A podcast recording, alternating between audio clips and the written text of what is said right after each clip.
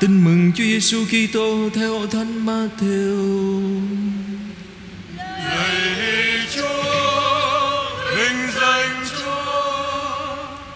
Khi ấy Đức Giêsu cất tiếng nói: Lạy Cha là Chúa Tể trời đất, con xin ngợi khen Cha, vì Cha đã giấu không cho bậc khôn ngoan thông thái biết mầu nhiệm nước trời, nhưng lại mặc khải cho những người bé mọn. Vâng, lạy Cha, vì đó là điều đẹp ý Cha. Cha tôi đã giao phó mọi sự cho tôi, và không ai biết rõ người con trừ Chúa Cha, cũng như không ai biết rõ Chúa Cha trừ người con và kẻ mà người con muốn mặc khải cho. Tất cả những ai đang vất vả mang gánh nặng nề, hãy đến cùng tôi sẽ cho nghỉ ngơi bồi dưỡng. Anh em hãy mang lấy ách của tôi và hãy học với tôi, vì tôi có lòng hiền hậu và khiêm nhường. Tâm hồn anh em sẽ được nghỉ ngơi bồi dưỡng, vì ách tôi êm ái và gánh tôi nhẹ nhàng. Đó là lời Chúa. Lạy Chúa Kitô, ngợi khen Chúa.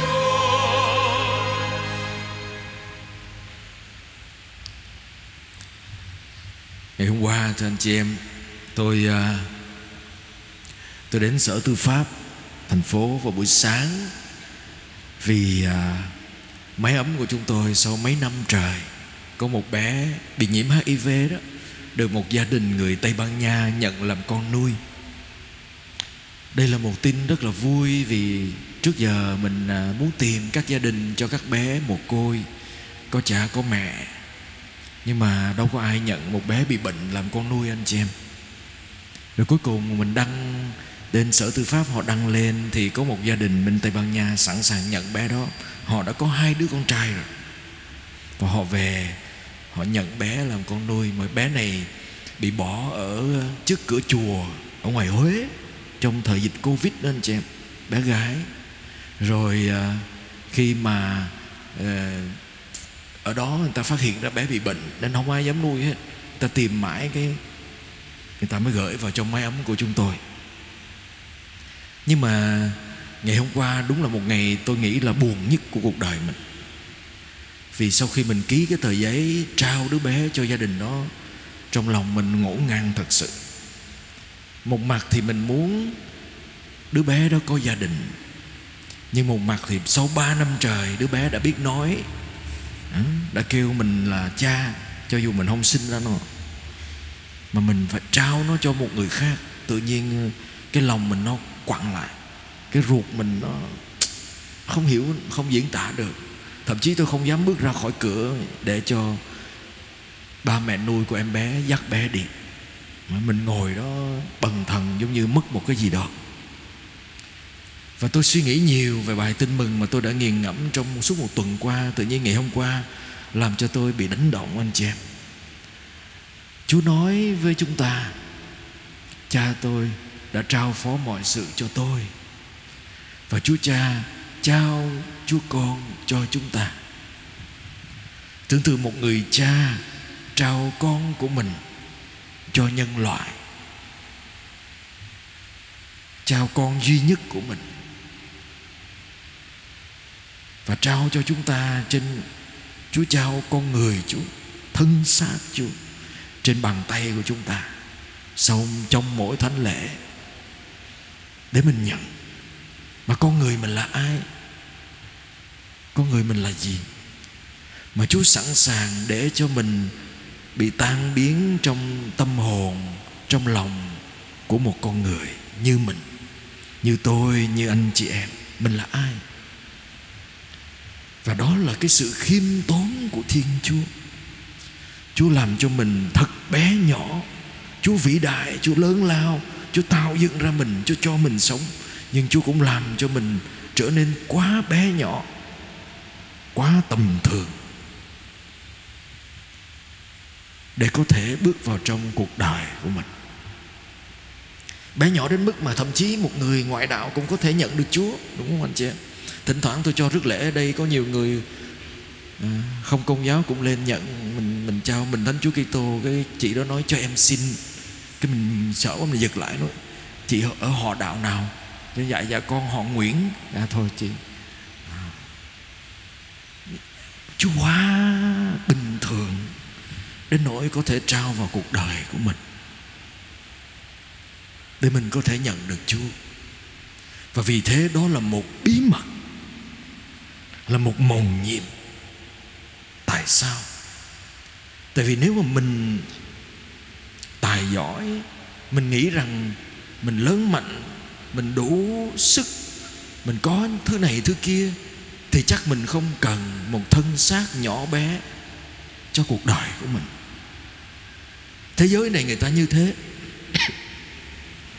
Và anh chị em thấy thế giới ngày hôm nay mọi thứ phát triển rất lớn, rất mạnh, rất tốt. Và nhiều khi người ta còn không cần Chúa nữa, vì tôi đã có đầy đủ hết. Và đó là một nghịch lý anh chị em. Tôi có chia sẻ sáng hôm nay một nghịch lý lớn của chúng ta là gì? Mọi thứ đến với chúng ta quá dễ dàng. Chúng ta có quá nhiều thứ,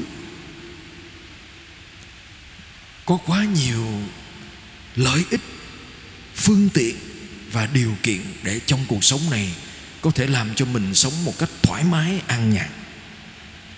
Những người cao niên trong nhà thờ này hiểu rõ, nếu cách này 30 năm trước mình cầm cái điện thoại mình gọi về nhà được không? Không có đâu, hiếm lắm. Mình phải ra bưu điện, mình đăng ký số, mình gọi. Nhà nào khá lắm mới đăng ký được cái điện thoại về gia đình, để có một cái điện thoại trong nhà. Thành phố Sài Gòn này vắng hoe, xe Honda thôi, làm gì có nhiều xe hơi. Chỉ có xe taxi, vài người có xe hơi thôi, đúng không ạ? Rồi ngày hôm nay thì sao anh chị em? Mình đâu cần, mình một người lái xe ôm công nghệ cũng có thể vừa lái xe ôm mà vừa gọi điện thoại trực tiếp về nhà, thấy mặt người thân của mình cách đây cả mấy trăm cây số, bình thường. Nếu như mình đói bụng, mình đâu cần phải đi ra ngoài kiếm ăn, chỉ cần bấm nút thôi, chút xíu sau có người giao tới tận cửa cho mình. Mọi thứ quá dễ dàng. Mình leo lên xe mình đi, mình có thể lái đi mấy trăm cây số trong vòng vài tiếng đồng hồ. Cách đây mấy chục năm, chừng 10 năm trước thôi, để mình đi lên tới Đà Lạt mình phải mất gần một ngày trời. À, bây giờ nửa ngày mình có thể tới. Cuộc sống đáng lý ra nhẹ hơn chứ phải không anh chị em? Thoải mái hơn, sung sướng hơn, nhiều phương tiện hơn. Nhưng mà anh chị em thấy, nhưng những lần tôi chia sẻ với anh chị em đó, sung sướng, thoải mái hơn, nhiều phương tiện hơn, hiểu biết hơn vậy đó, có làm cho mình bớt gánh nặng trong cuộc đời không? Dường như không. Người ta nói chưa bao giờ con người chịu cái gánh nặng về tinh thần nhiều như thời đại này. Một nghịch lý phải không ạ? Nếu ngày xưa cái gánh nặng lớn của chúng ta là thể lý, phải làm việc vất vả, thì hôm nay gánh nặng về tinh thần. Người lớn tuổi cảm thấy mình là gánh nặng cho gia đình mình, cảm thấy mình có phải gánh lấy. Nhiều người tới tuổi ngày hôm nay cao niên là gánh lấy gia đình của mình, phải chăm con, chăm cháu. Từ ngày hôm qua mà còn một bé trong mái ấm tôi, mười mấy tuổi thôi, khóc quá trời khóc. Hỏi ủa sao con khóc dữ vậy con? Nói cha mấy chị chọc con. Hỏi sao chọc con? Nói con mấy tháng rồi, 2 tháng rồi mà chưa có gì hết, con sợ. Nói sao sợ? Nói, mấy chị cứ nói với con là mày phải mua que về mày thử đi. Hả? Mới mười mấy tuổi mà sao con nghĩ kỳ vậy? Thì con cũng nghĩ vậy đó. Để tôi mới nói cho con có bạn trai chưa? Nói con mới nắm tay à. Mà nó khóc. Nhưng mà cái áp lực của nó là gì anh chị? Người khác nói. Nhưng mà Cái đó làm cho tôi cũng suy nghĩ, anh chị em. Người lớn ngày hôm nay gánh nặng, gánh nặng về con cháu trong gia đình, không biết mình phải sống như thế nào cho vừa lòng nó. Và tôi có kể đó, nhiều khi có người, nhiều ông bà đó anh chị em, đi du lịch trong nhà các con cháu. Nghĩa là gì? Một tháng ở nhà đứa con này, xong tháng sau qua nhà đứa con kia ở, rồi tháng sau qua nhà đứa con khác ở, đi dọc du lịch vòng vòng. Tại vì con cái mình lớn ra ngoài ở riêng hết rồi, mình cũng không có nhà, mua nhà cho chia cho tụi nó hết rồi. Rồi bây giờ đi ở từng nhà từng đứa con một. Nhưng mà đi ở đâu sung sướng đâu anh chị em. Đi ở mà con mình nó vui không nói gì, nó bực dọc cái gì đó, nó nói xa, nó gần, cái cảm thấy khó chịu là phải đi tìm chỗ khác ở. Rồi sợ con mình bỏ đạo. Còn thế hệ ở giữa giữa lớn cỡ tôi thì sao anh chị em? Gánh nặng cả hai đầu. Lo cho ba má đang đau yếu, già nua, rồi chạy chỉ lo cho con vào đại học, vào trường công, vào trường này trường kia, chạy sất bất sang bàn suốt ngày. Sợ con mình hư, nặng nề, nặng óc. Đi làm về cũng đâu có yên, phải lo. Và tự nhiên nó thành một gánh nặng mà làm cho mình không chịu nổi. Còn giới trẻ chúng ta thì sao anh chị em? Thế hệ 2000, 2K trở lên. Có bạn tâm sự trong một cái diễn đàn, tâm sự với chúng tôi. Bạn nói chứ con không biết con phải làm gì. Tại sao con có quá nhiều áp lực trong cuộc sống? Người lớn muốn con phải thế này, thế nọ, thế kia. Người lớn luôn luôn kể về quá khứ của họ cho con và bắt con phải thế này, thế nọ, thế kia. Người lớn muốn con phải vào trường này, trường kia, học được cái này, học được cái kia. Và người lớn so sánh con với người khác. Mày nhìn con người ta kìa, mày nhìn con người ta kìa. Giống như con không phải là con của cha mẹ con này. Người lớn. Rồi ai chữa lành vết thương của con? Và tự nhiên càng ngày càng nhiều người trong chúng ta cảm thấy mình không muốn gặp ai nữa hết. Vì cảm thấy đi gặp một người khác là một gánh nặng. Rồi mình trốn. Và mình nói thu đủ rồi, tôi sợ quá. Có gánh nặng không chị em? Và vậy gánh nặng đó là gì? Thưa, có thể đó là một phần của cách chúng ta áp đặt suy nghĩ và mong đợi lên nhau. Và tự nhiên vô hình chung chúng ta cảm thấy mình phải sống cái gánh, cái ách của người khác trong cuộc đời của mình. Mình sống giùm người khác. Có người thì nhiều khi tâm sự nó nói, anh chị em biết, có người nhiều khi phải bố mẹ ở đó thì mình phải lo cho bố mẹ. Các anh chị em đi đâu hết trơn, sống với gia đình của riêng họ, mình phải lo cho bố mẹ. Bố mẹ đau bệnh mình cũng phải lo. Anh chị em cũng không có bên cạnh. Đến khi bố mẹ mất, anh chị em tới trách tại sao mày để bố mẹ như vậy. Xong trách xong rồi mình phải nợ nần để lo cho hậu sự cho bố mẹ. Xong rồi đến ngày giỗ mình phải bỏ tiền ra để lo. Cái tự nhiên cái người đó thốt lên, ủa, tại sao con không được sống cuộc đời của con mà người khác được quyền sống cuộc đời của họ?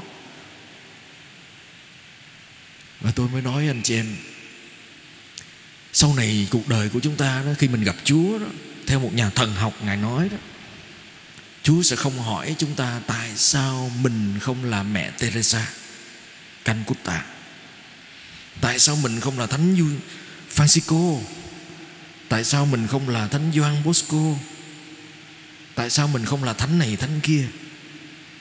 Nhưng Chúa hỏi chúng ta tại sao mình không là chính mình, tại sao mình không sống cuộc đời của mình. Chúa sẽ hỏi tôi tại sao anh không là Doan Phương Đình Toại mà anh sống cuộc đời theo cách người khác muốn anh sống. Và cái cách người khác muốn chúng ta sống là gánh nặng. Và anh chị em biết, người Pha-ri-sêu, người luật sĩ năm xưa đó, họ tài giỏi vì sao? Họ biết luật. Nhưng mà khi họ biết luật thì họ có một cái tiêu chuẩn kép Đối với họ và người khác, người ta gọi là tiêu chuẩn kép, tiếng Anh là double standard. Nghĩa là với những người không biết gì là mình mắng họ, mình ra luật, luật là phải như vậy. Mấy người làm sai rồi, mấy người phải làm theo luật. Nhưng mà với họ thì họ không sống theo luật, tại vì họ nghĩ họ biết hết, họ giỏi. Người luật sĩ, người Pha-ri-siêu, những người giỏi về Kinh Thánh năm xưa đó anh chị em, họ có thể đọc được trong Kinh Thánh, biết được là Chúa sẽ sinh ra ở đâu. Họ không đi. 3 người đạo sĩ đi tìm mà họ không đi.